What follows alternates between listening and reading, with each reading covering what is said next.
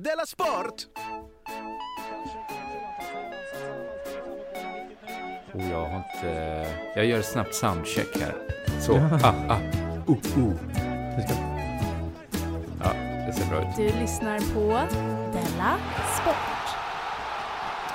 Ja, visst, välkommen till Delamons sportavdelning Della Sport. Jag heter Simon Chippen Svensson och så är K. Svensson med mig i Stockholm. Och du soundcheckade precis, men du har inte lyssnat på det. Så att, Nej, men jag behöver inte lyssna.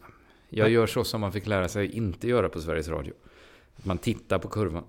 nej, precis ja. Det, men men de, vi fick lära oss mycket dumt där. Ja, mycket bra också. Men eh, också mycket dumt. Du, innan vi börjar idag så tänkte jag tipsa om eh, underproduktion Balunsen som är den första till 2 september. Ja, men jag, det, det tycker jag är bra att du gör för att jag är ju anställd av underproduktion och jag vet väldigt lite om underproduktion Balunsen. Nej, precis. Det, har ju, det här är ju vår största marknadsföringskanal, eller informationskanal, och den har ju varit nedstängd i hela Ja, sommaren. då. stämmer. men det, då kan jag berätta vad det är. Det är alltså två dagar som är fyllda med podcasts och stand-up i, eh, i Malmö. Oj, det låter dyrt. Eh, det eh, vet jag inte, har jag faktiskt glömt. Jag tror det kostar 300 kronor. Det var det inte alls dyrt för två dagar av skoj. Nej, det är faktiskt nästan otroligt. Man skulle kunna kalla det för festival, det är mest att det ordet har liksom smutsats ner av så många andra. Då, då tänker man genast våldtäkt ju. Så att det kanske vi bara, vi tar baluns istället, det låter. Ja, och för att sno Thomas Högbloms skämt, eh, våldtäkt på den goda smaken, eh, tänker jag på när det kommer till eh, humorfestivaler. Det Du, mer våldtäkt. apropå eh, Thomas Högblom, alltså vår sommarvikarie, så har Just han, han ska ju ha föreställning också nu i höst. Ja, Mina kläder Det heter den. är Mina kläder, det är väl under produktion som producerar den. Han Ja, kommer det det. till exempel till Stockholm den 16 september, råkar jag veta. Och det det där är tycker jag, ja men det är faktiskt en föreställning man ska ta och se. Det, det, man får inte många chanser med Högblom heller, för han är inte alltid ute på turné direkt. Nej, verkligen inte. Han kommer ju till Balunsen också med eh, då den första till andra september. Där. Ja, ja. Men kolla ju gärna upp underproduktion.se för där finns ju info om båda det här. Men Balunsen då, det är bara 200 biljetter till detta, så det kommer ju ta slut eh, fortare än kvickt. Så att, därför tänkte jag att jag bara tipsar våra lyssnare att ni får lite förtur om att känna till det här. Jättebra. Då tipsar vi också om Della Grande som blir i Göteborg i år. Den stora årliga Della Mont-föreställningen.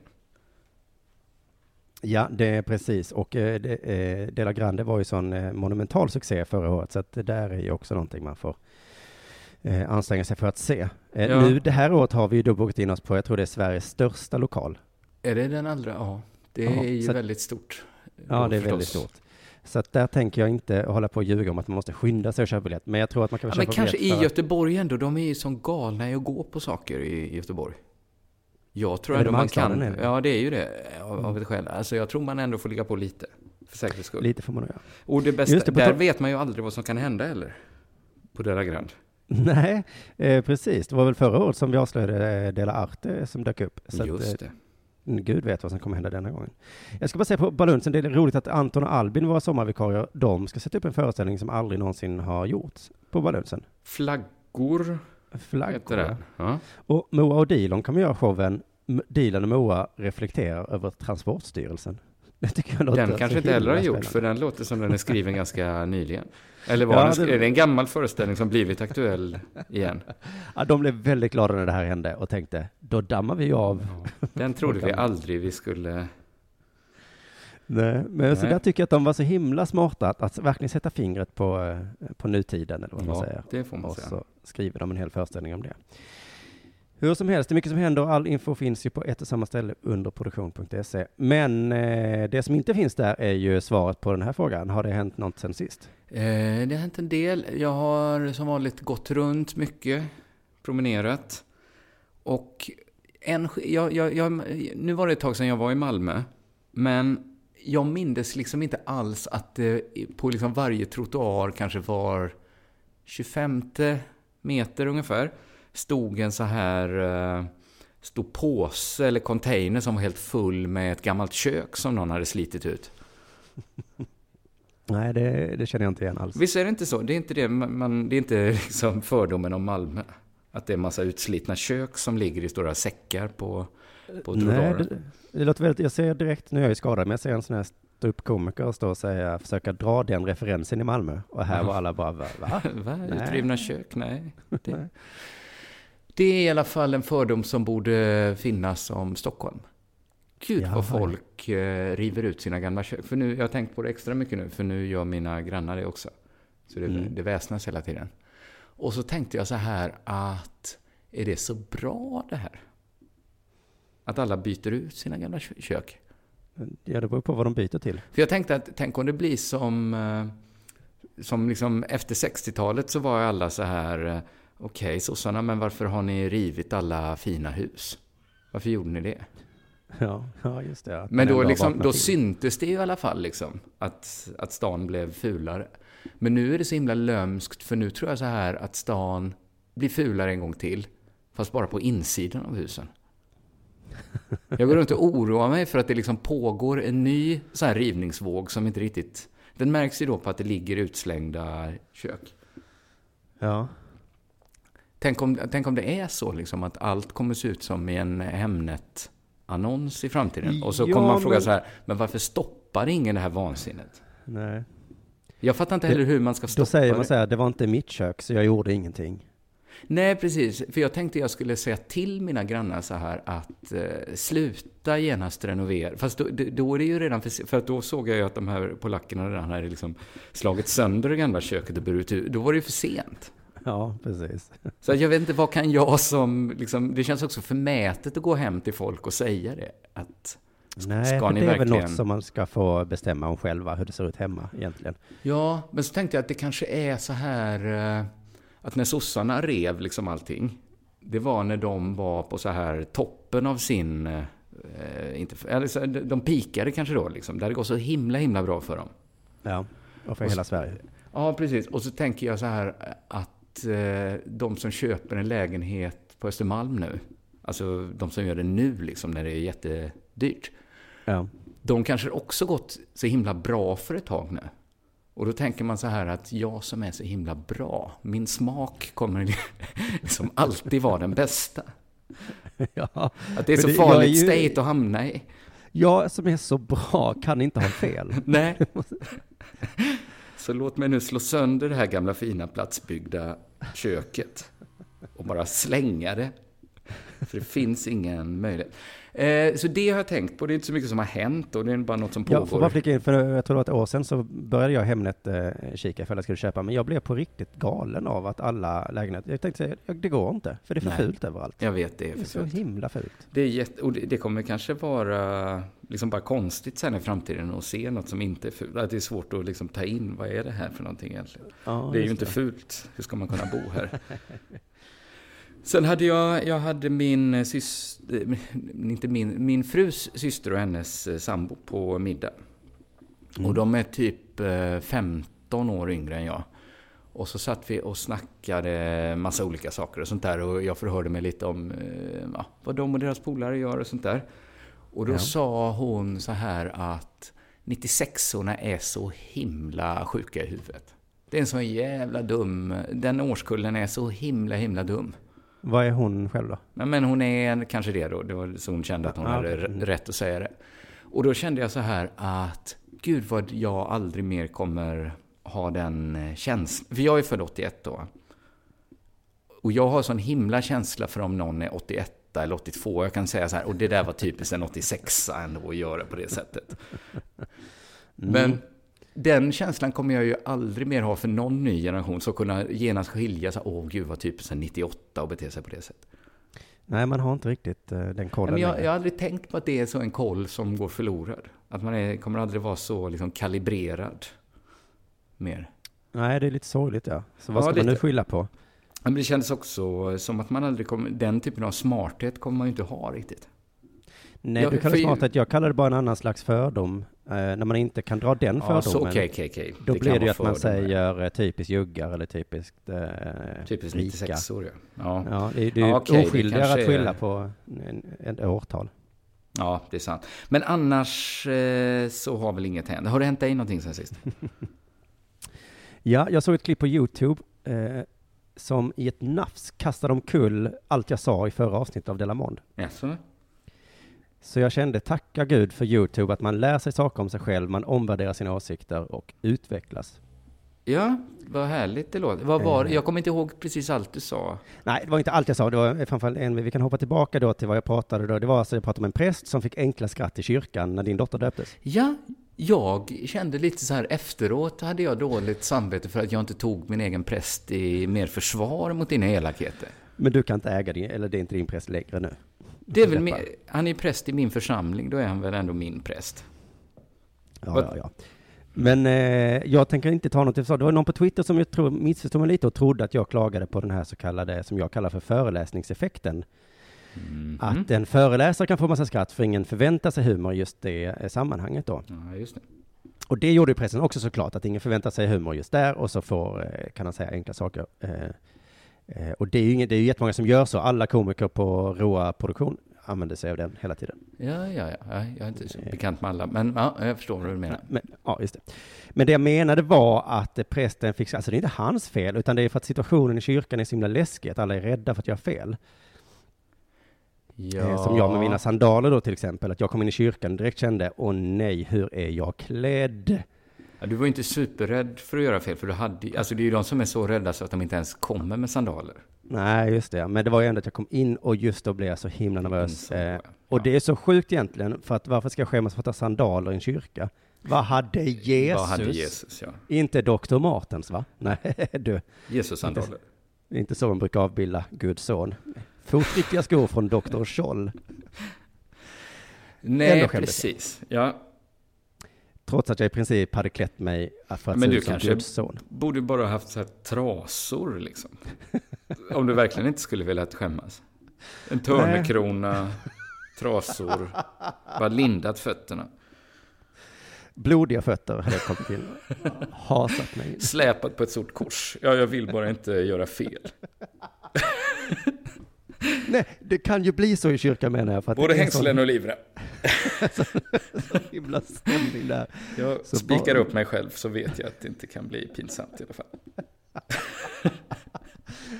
Nu, huh, nu har vi, det är lite jobbigt, det gör ont, men pinsamt blir det inte i alla fall. Det är skönt. Men jo, nu kommer det till det där. Min knasiga spaning var då att min turné sen ska i höst med min föreställning Tuff 2, så skulle jag då skapa en sån obehaglig stämning så att alla är lite rädda och nervösa då. Och Mm. därför skulle jag få mer skratt då. Just det. Nu till YouTube-klippet. Eh, det var att jag kollade på någonting sen så tipsades jag då i högersidan där om att se David och Batra. Eh, David Batra och Robin Paulsson heter de. Jaha. David och Batra. Och då eh, kollade jag lite på det och då står de samtidigt på scenen i början av föreställningen gissar jag. Och då märker jag att de gör ju exakt så. Skräms. De skapar en fruktansvärt obehaglig stämning och så får de skratt på ingenting. Aha. Men vad, alltså, på vilket sätt är det en fruktansvärt obehaglig stämning? Att de eh, står och pratar med publiken och så ställer de frågor då och sen så låtsas de kanske att inte, de hör inte, de låtsas missförstå. Och publiken sitter där bara och känner så, "Shit, allt jag säger nu, eh, snälla prata inte med mig. Om jag måste säga någonting, då kommer de göra mig till åtlöje. Just men det så jobbar ju jättemånga komiker, det här att man ska prata med. Det är ju egentligen att skapa liksom en otäck stämning. Ja.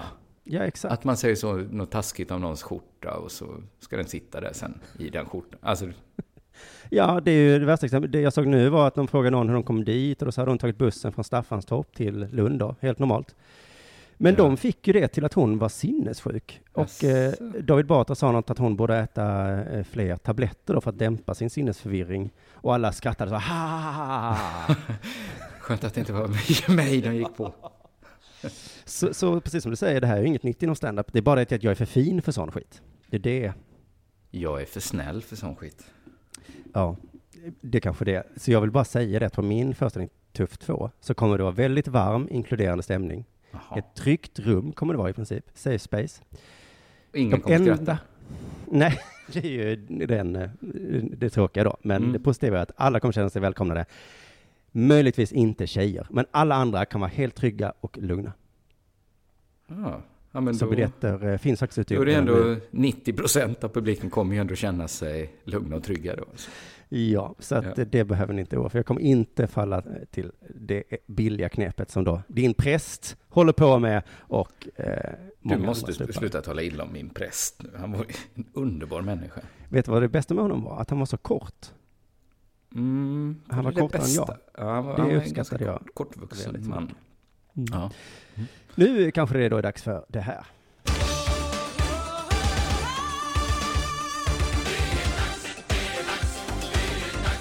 Sport. Malmös hejaklack, MFF Support, mm. heter de va? Mm. Ja. Eh, de kommer inte följa med till Eskilstuna imorgon. Ja, ja nej, inga av grupperingarna eh, kommer åka nej. Nej, det finns många hejaklackar. Men Ja, ingen kommer åka dit eh, och liksom heja på... Malmö ska spela mot Eskilstuna.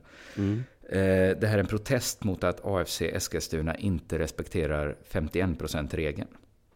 Det här behöver Ja. jag inte säga till dig, för det här känner väl du till va? Ja, precis. Jag tror, och vi har ju pratat en del om 51%-regeln. Eh, Vi har gjort det kanske, men, men Ja. vi bara friskar upp minnet för ja, lyssnarnas precis, för skull. jag i alla fall. kan den knappt ändå liksom. Det är en regel som är inskriven i Riksidrottsförbundets stadgar som säger att en förenings medlemmar måste ha röstmajoritet i ett idrottsaktiebolag. Ja, just det. Så alltså ingen privatperson eller företag får köpa upp idrottsaktiebolaget. Precis. Nej, det är det det vi har skämtat lite om att de här, eh, eh, normalt sett huliganer kan vi kalla dem, de älskar föreningsdemokrati Mm. så förbaskat mycket. Och de tycker så himla obehagligt att de inte har riktig föreningsdemokrati i Eskilstuna. Så att det Ja. måste man protestera mot. Ja, det är inte nog att man själv ska ha det, nej. Alla nej, nej, alla måste ha demokrati, annars det går inte. Just nu leder Malmö allsvenskan alltså helt överlägset. Det är inte ens Mm. spännande längre. De är 13 poäng före tvåan. Eskilstuna ligger överlägset sist. Men Malmö Ja, tycker ändå det. det är viktigt att man markerar mot Eskilstuna. Eh, Det, det är viktigt att, vi- att vi markerar att det ni gör är inte okej, ni som har det allra, allra sämst. Vi som har det bäst tycker... Jag tycker, ska inte Malmö åka ner till Syrien och klaga på att de inte källsorterar där? Jo, jag är ju sån där att jag tycker det är fint att eh, poängen kan tala lite grann. Mm. Vilka svin de är som inte respekterar 51%-regeln i Eskilstuna. Va? Mm. Eh, 2007, 2009, 2011 och 2013 har man försökt eh, rösta bort 51%-regeln i Riksidrottsförbundet. Men det har misslyckats varje gång. Ja, du, det, men det har ju varit sådana här eh, eh, busar, rika män som har försökt. Rösta bort det, ja. Ja, bland annat den här Ryssholm som sitter där tror jag. Men varför är han en bus? För att han är rik? Just det, just det. Det är så Just jag det, beskriver mm. rika människor. Då har liksom klubbar som Malmö, IFK Göteborg, AIK, Elfsborg, Djurgården, Hammarby, Helsingborg kämpat för att 51%-regeln ska vara kvar. Ja. De klassiska gamla klubbarna, eh, de är alltså överens om att det gamla systemet är det bästa. Men Ja, det är lätt för dem att säga lite grann, ja. Inga älskar 51%-regeln så mycket som Sveriges absolut rikaste fotbollsklubb, Malmö FF. Varför ska ni ha in massa riskkapitalister? Ni kan väl bara sälja Zlatan? Det är, väl- det är väl bara att sälja Zlatan eller? Så har ni pengar. Ja. Är pengarna slut? Ni får väl gå och ta ut nya pengar. Gå till bankomaten och ta ut nya pengar då. ja. Har ni inget bröd i Eskilstuna? Ni får väl äta kakor? Ja, eller ni kan väl få ett jättestort lån av kommunen som vi fick då när vi skulle bygga vår nya stadion. Ja, Ni det kan väl- bara ta ett lån. Det är väl bättre? Ja. På, nu håller min katt på här och kräks upp en hårboll. Ja, ja, det får vara så. På sin hemsida skriver hejaklacken Supras Malmö. Det är något annat kanske än... eh, Ja, fast En de verkar vara överens i den här frågan i alla fall. Precis, de skriver att det är, det är väldigt, väldigt farligt med externa finansiärer. Och så räknar de upp tre exempel när det gått riktigt, riktigt illa. Mm. Eh, Cardiff City fick en malaysisk ägare. Tvingades byta färg på tröjorna. Tänkte det? Ja, det var ju faktiskt en hemsk historia. Ja, men det. tänk dig det att behöva byta färg på tröjan. Alltså det. Ja, men Tänk att behöva byta färg på sin tröja. Austria Salzburg född, köptes av Red Bull. Tvingades byta färg på... Alltså tänk dig det Simon. Att du har en färg på tröjan. Mm. Och så måste du byta. Det är ju där man har köpt en massa flaggor. Det, det, där, är, där har du inget eh, att hämta hos mig i alla fall. Men visst, eh, visst. Men är det Malmös problem om de byter färg på sina tröjor? Eller? Det sticker i Malmös ögon att nu byter de färg på tröjorna av ekonomiska skäl Nej, här. det där kallas ju empati då ju. Att man blir, eh, tycker synd om Cardiff-fansen som blev jätte, jätteledsna. Ja, men det var ju ändå ett beslut som Cardiff... Alltså vad har Malmö med det att göra om de säljer ut sin tröjfärg? Det påverkar väl inte Malmö? Nej, men de är väl rädda att det ska drabba dem själv sen i förlängningen då. Hur ser Malmös egen tröja ut? Den som är framtagen i enhet, enhet med 51%-regelns krav på gammal god föreningsdemokrati. Det finns, jag läste en beskrivning av tröjan på MFFs hemsida. Årets match, matchtröja har en unik och stilren design som på framsidans centrala yta pryds av konturer från Malmö FFs emblem. Den låga kragen och ärmsluten bryter av i vitt. Mm. Där kände jag att de glömde något, va? Visst har Malmö en stor blaffa på bröstet, va? Alltså de nämnde inte... De nämner inte att det är jättestor, mycket större än klubbemblemet, Ja, är en stor. Volks, eh, Volkswagen-logga. Så Ja, har väl inte jo. alltid Malmös tröja sett ut? De har Nej, också nej. bytt tröja, va? Ja, De byter inte färg, det är det, som är det, det, är där, det, det är det som är det riktigt hemska när man måste byta färg. Ja. Eh, tycker du verkligen att Malmö har rätt att ställa sådana krav på andra? Att de ska göra... Vi kan väl säga så här, det är inte bara Malmö, det är ju alla de här lagen du räknade upp va? Och jag tycker att eh, det är kanske lite smakligt. Eh, låt Eskilstuna ligga sist i Allsvenskan om de tycker det är kul. Ja. Alternativ, eller tycker jag är det är idén att, det- att Eskilstuna borde inte få ha något fotbollslag alls? Nej men precis, Det- jag tycker det går inte att få in några nya lag om vi ska eh, hålla så hårt i den här eh, regeln. Nej, Eh, för då är jag tycker bara- det verkar vara en skitregel faktiskt. Ja, alltså man kan ju nämna några positiva exempel också. Man kan ju nämna Cardiff och de här som du nämnde. Man kan också nämna till exempel Manchester United, ett framgångsrikt lag Mm. som har en stark ägare. Vi kan nämna, ja, vi kan ta alla lagen då. Leipzig. De Eh, är nog ganska glada att de bytt till Red Bull. Eh, Så att visst finns det eh, också Men i och för sig, det är ju inte de, det är ju det att de andra lagen kanske är ledsna då. Ja, det blir lite orättvist, det är kanske det man är ute efter. Något sätt. Är det verkligen, men är det inte orättvist att Malmö har mycket, mycket mer pengar än alla andra? Ja, men de har de väl tjänat ihop på sportslig väg, så att man skulle kunna hävda det. Ja, Du, vet du vad? Jag, Jonathan pratade om MFF en gång här och då kände jag så här, Malmö FF är ju min humorblinda fläck. Ja, Så eftersom detta är en humorpodd så eh, skulle jag nästan vilja avböja prata om dem. För det blir ja men då pratar, vi pratar inte mer om Malmö nu. Nej. Nej. Det... Sport.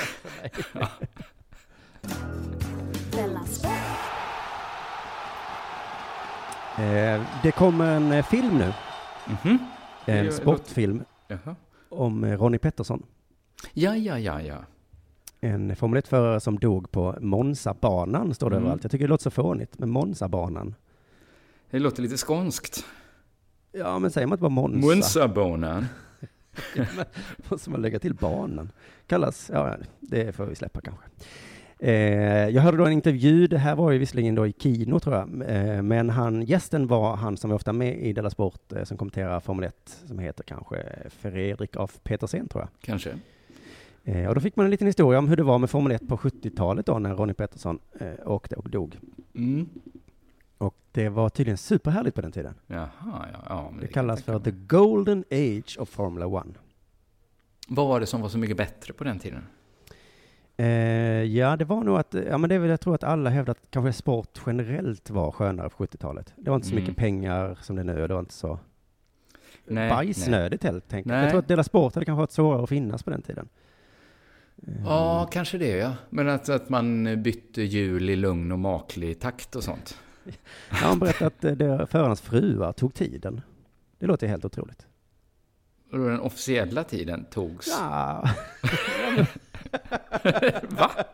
Nej, men det var någon gång, ja, eller nej, på, heter det, trä, där innan de ska eh, tävla om vilken plats, startplats de ska få. Då var det fruarna som stod tog tiden där. En av fruarna, eller tog alla tiden med Ja, varsin? alla fruar satt Alla- Och sen räknade de fram någon medel. Ja. Och den som inte hade någon fru fick ingenting. Ja. Det hade kunnat finnas Della Sport på den tiden också känner jag. Men eh, det var en härlig tid i alla fall för Formel 1, eh, eller Formel 1 hette det, förutom då att eh, alla dog hela tiden. Ja, just det.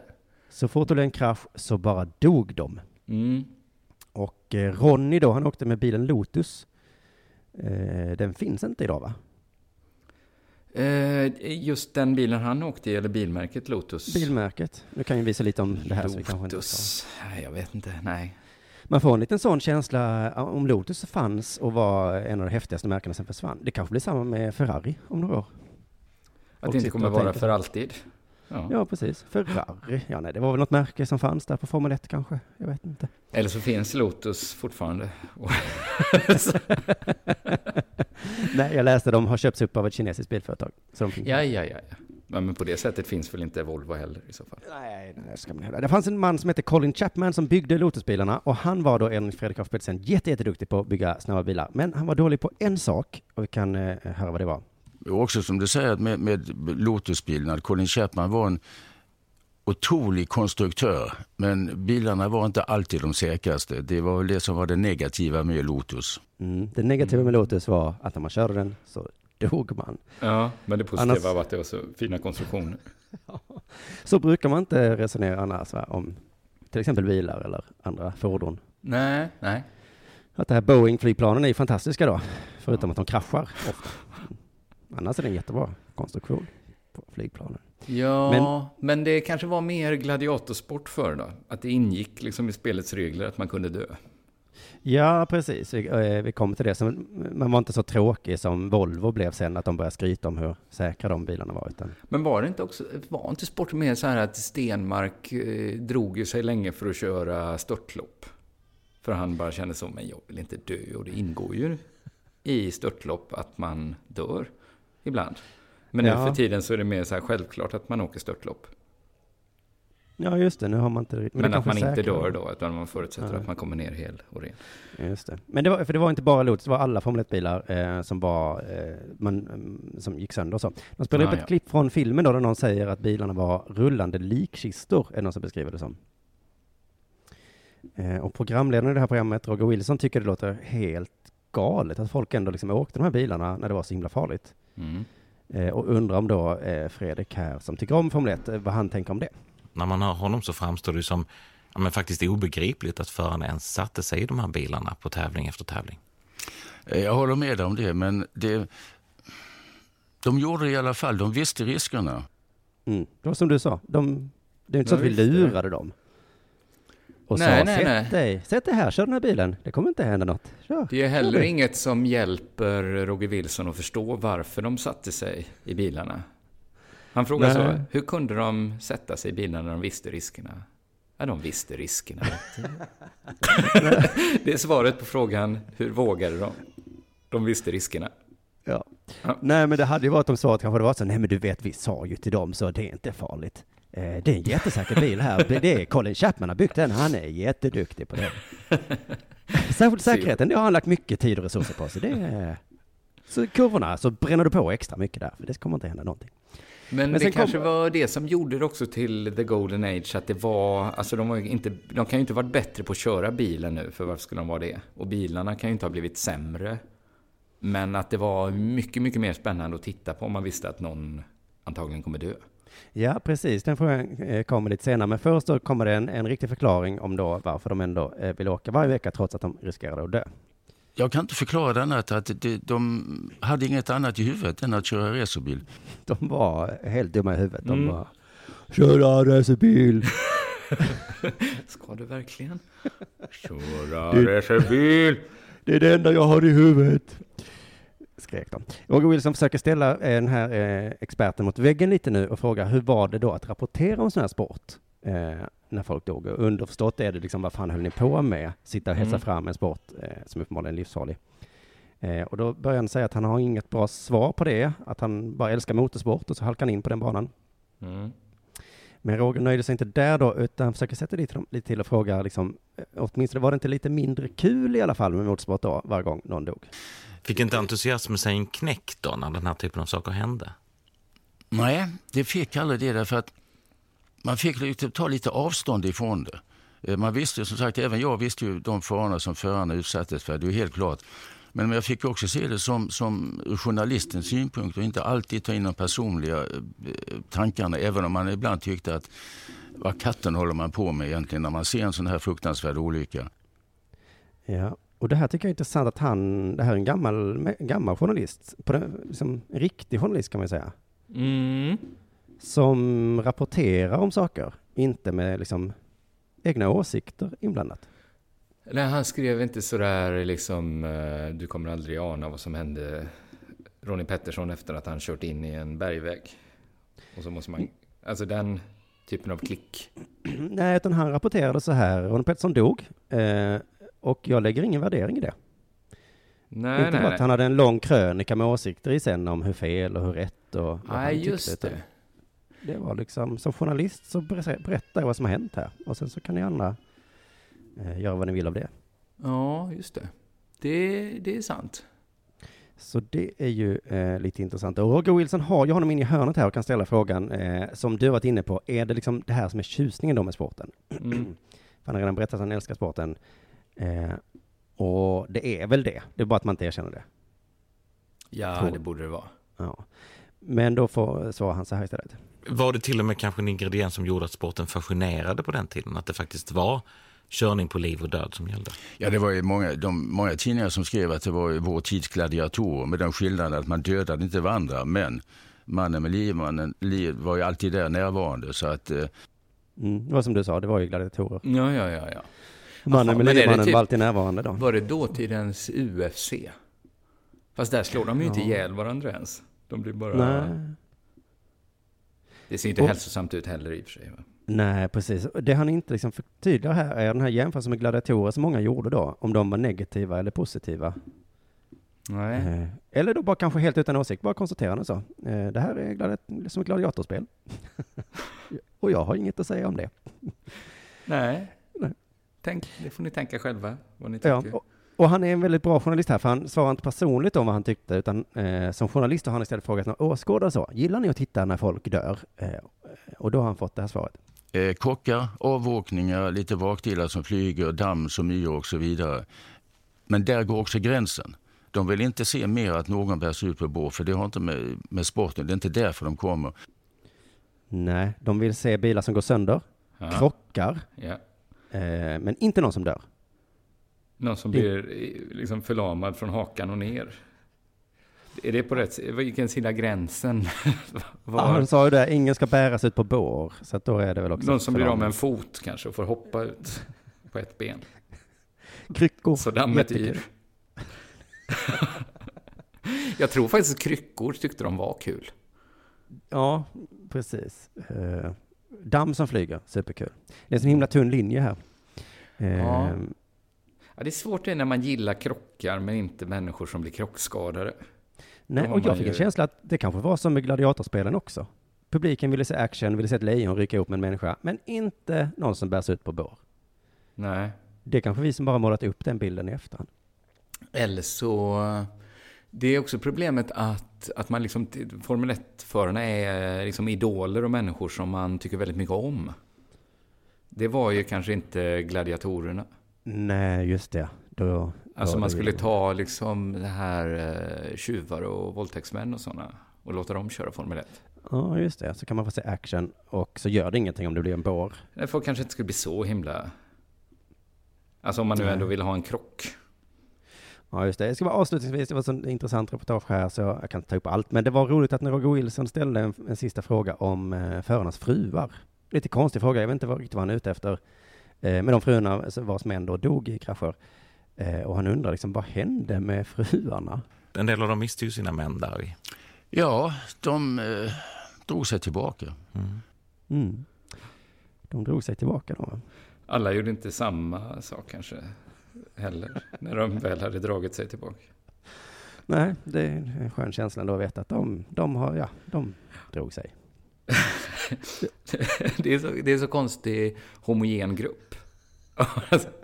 De började måla med vattenfärg. De gick eh, klädda i, i liksom djärva mönster. De, många lärde sig spela ett instrument. Många.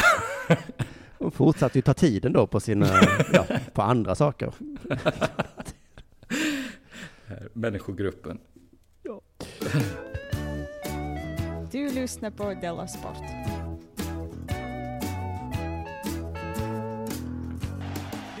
Jenny Risved. Rissved. Rissved, ja. Mm. Mm. Hon vann OS-guld i Rio förra året. I mountainbikecykling. Eh, Det var det första svenska OS-guldet i cykling på 40 år. Eh, Hon är 24 år gammal. Och antar jag då det största hoppet i modern tid för svensk cykel. Ja, ja, man räknar in Eh. cykel då. Mm. Ja, men ja det var, mountainbike är väl ändå en cykel? Ja, Vad ska du ha det till? jag kan tänka mig att det är lite finare att vinna Tour de France. men det tror jag också. Men nu har vi det här, så då får vi. Men ja, nu är det ju det vi har vunnit. Det är väl Jaha. finare att vinna liksom, hockey-VM än curling-VM också. Men Jo, men det är två, ja, jo. Mm. Det är på is båda två. ja, nu är det VM. VM i mountainbike. Så heter det nog inte, men, men man tävlar i mountainbike där. Och eh, tyvärr eh, kan hon inte vara med. Mm, vill va? Hon vill, hon får inte vara med. Man, vill- man, eller kan inte. Det är Nej. nämligen så att Cykelförbundet kräver att alla tävlande cyklar i deras hjälmar och glasögon. Men Mhm. cyklisterna vill tävla i sina sponsorers hjälmar och glasögon. De vill, ja precis. Och Cykelförbundet har liksom, jag tror vi pratar om det här, det var kanske simningen eller något sånt. Det händer hela tiden det här att förbunden har en sponsor, men liksom de tävlande har sina egna. Ja, Så- det så är nu är det- klumpigt. Ja, nu är det Cykelförbundets sponsorer mot de tävlande sponsorer. Så då får liksom bara de som är tillräckligt kassa för att ingen skulle vilja sponsra de tävlare. De sponsorlösas VM. Det tycker inte jag är en ultimat... Eller så var ju typ OS förr va? Att det var de Ja, som det, det var var amatörer som... Eh, men nu blir det ju då att... Ja, det är fortfarande... Nu är det ju sponsorer men det är Cykelförbundets istället. Mm. Eh, och Cykelförbundet är sponsrat av något som heter POC, POC. Jaha. Och på Cykelförbundets hemsida där kan man läsa att samma kärlek som vi känner för cykelsporten känner våra sponsorer. POC har visat på en stor flexibilitet och vilja att hitta en lösning på den situation som uppstått. Ja. Och det här är liksom genomgående hela tiden att den här eh, viljan, lusten att hitta en lösning. Jag hittade den här, eh, jag hittade den här länken genom en eh, DN-artikel där det stod att nu är lösningen riktigt nära. Man fattar bara inte vad lösningen är. Alla vill, de är superflexibla. Förbundet har valt POC som sponsor eftersom deras arbete genomsyras av säkerhet, prestanda och nytänkande. Att företaget dessutom är grundat i Sverige ser vi som en extra garanti för, att, för ett genuint engagemang i svensk cykel. Men vad är lösningen? Ja, precis. Jag bara- Lösningen jag- måste ju jag vara att, ja, de kan ju bara ha en hjälm på sig. Ja, annars kommer det se konstigt ut. Hur jag läser den här texten på Cykelförbundets hemsida så fattar jag inte vad lösningen är. För att eh, det är ju ändå... De skriver vi vill att vårt samarbete är en viktig del av utvecklingen av svensk cykelsport och att det blir en självklarhet för cyklister i alla discipliner att tacka ja till en plats i landslaget. Är det lösningen att POC vill det? Så himla gärna. Vi vill inte hindra någon att tävla, utan vill självklart att alla ska tävla. Är det lösningen att de så himla gärna vill det? Det är det vårt sponsorskap bygger på, säger Johan Sjögren, CEO POC. Ja, det är... Nej, jag såg också några rubriker om att eh, det var så här, nu är det väl löst. Men... Ja. Ja, men vad är, vad, hur, vad är lösningen? Det, det, det, det, det ska jag ta reda på till nästa Della Sport, vad lösningen var. Jaha, för det men finns- de menar att det fanns en, men att eh, Rissved inte var nöjd Lös, med den. det- de säger hela tiden att nu är lösningen nära, nu är lösningen på gång här. Men det finns väl bara, antingen så kommer alla tvingas tävla i POX-kläder, Ja. hjälmar, eller sina egna sponsorer. Eller, det finns inget annat alternativ va? Någon måste väl ge med sig? Jag tänker att de kan göra som skidåkarna, lyfta upp skidan när de kommer till mål. För att visa eh, vilka skidor de har. Att de tar av sig hjälmen och har en liten, liten hjälm under. Ja, eller lyfter upp cykeln och så visar de märket på undersidan. Jag hade POC hela tiden.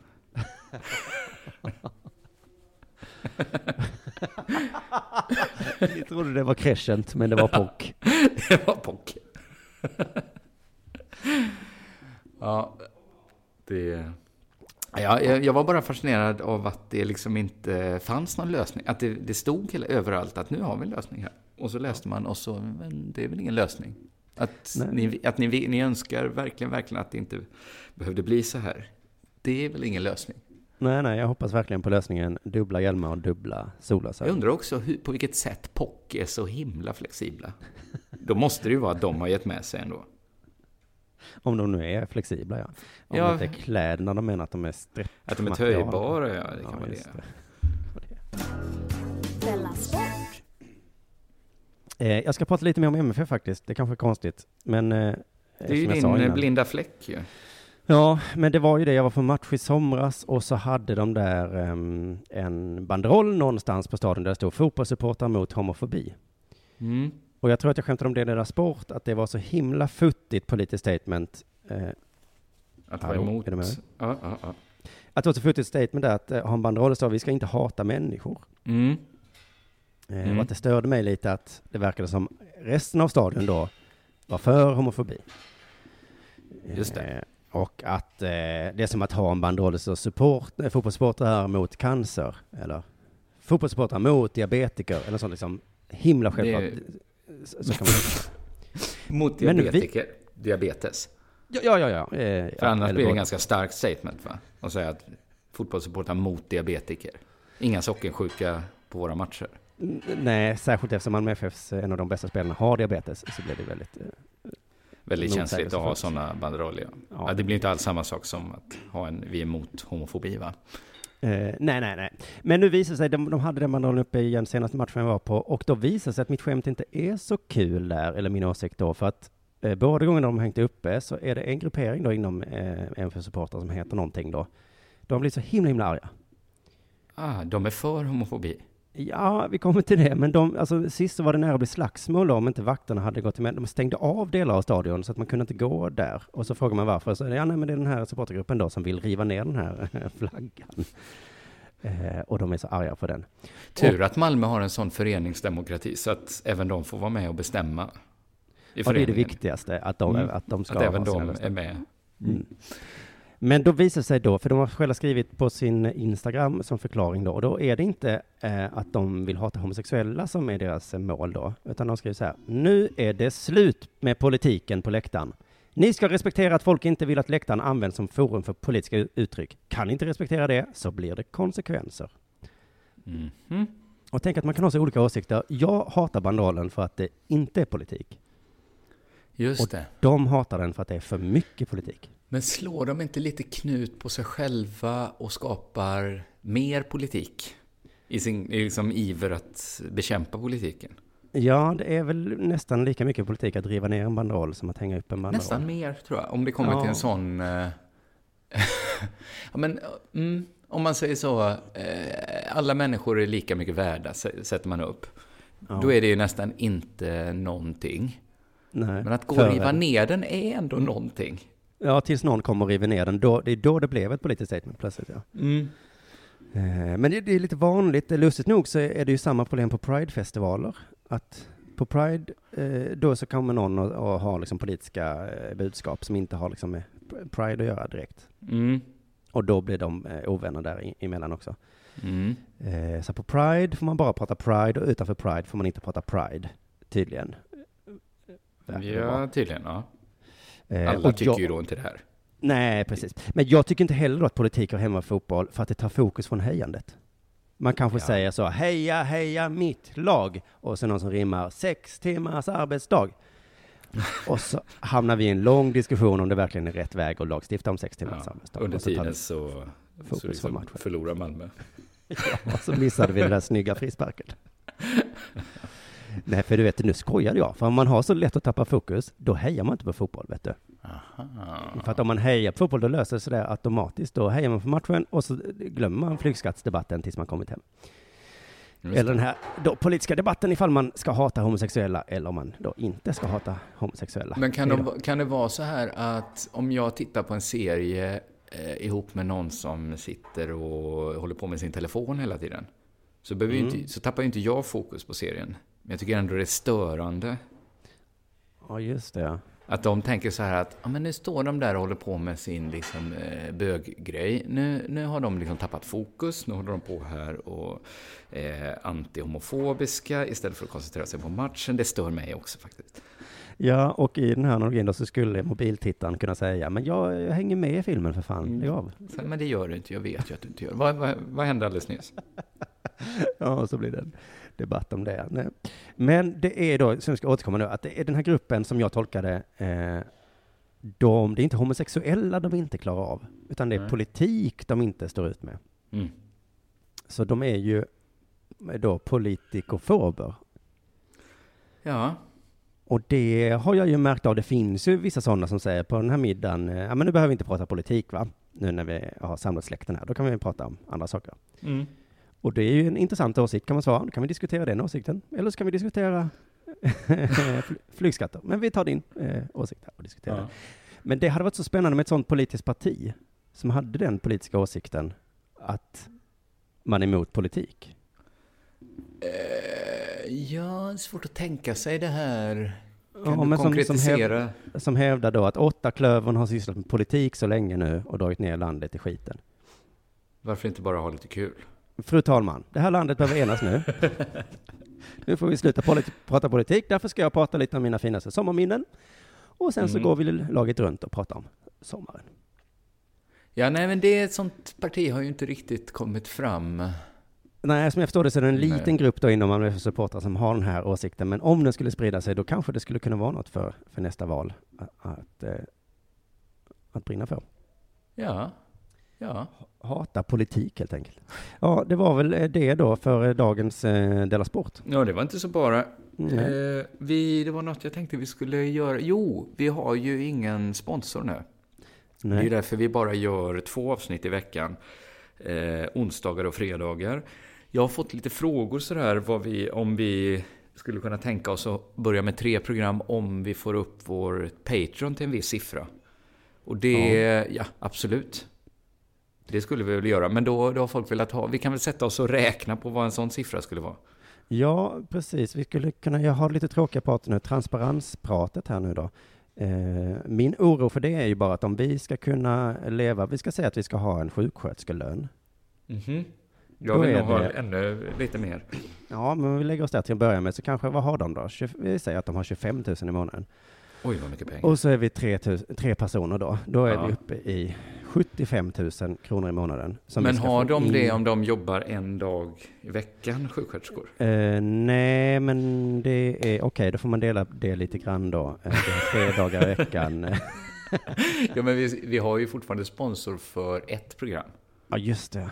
Så är det ju. det, detta, detta, denna räknenöten gör vi Jag är bara rädd då att vi kommer vara tvungna att betala skatt då på då, för då kommer staten säga, nu har ju ni en sjuksköterskelön här. Eh, Jo, och då jo, jo. måste vi upp med Patreon till det dubbla igen då. Så att jag bara, Ja, ja, ja. Det finns Men den, o- eh, den dagen, den sorgen va? den dagen det så. All right. Ja. Eh, så visst går det att göra, men då ska vi eh, komma fram till en summa då? Är det det vi ska göra? Ja, det får vi göra. Om det ens är intressant. Jag vet inte, det kanske betalningsviljan kanske är för låg. Ja, eh, precis. Men eh, allt stöd som finns är, betyder väldigt mycket i alla fall, så kan man ju säga. Just det. Och en ny eh, sak för den här säsongen som folk kanske noterat, det är ju att numera kommer Della Mond ut eh, vid midnatt. Ja, Så ja, man kan ja. lyssna på podden det första man gör på morgonen, eh, vad blir det? Eh, fredagar och eh, onsdagar då. Eller det sista man gör på tisdagar och torsdagar. Ja, istället som innan då, att man gjorde det i mitten då, på det man gjorde. Ja, förr gjorde man ju när man ville. Men Ja. eh, nu det. är det benhårt. Så. Det första du gör, eller det sista du gör, det är då Ja. vi vill att du lyssnar. Mm.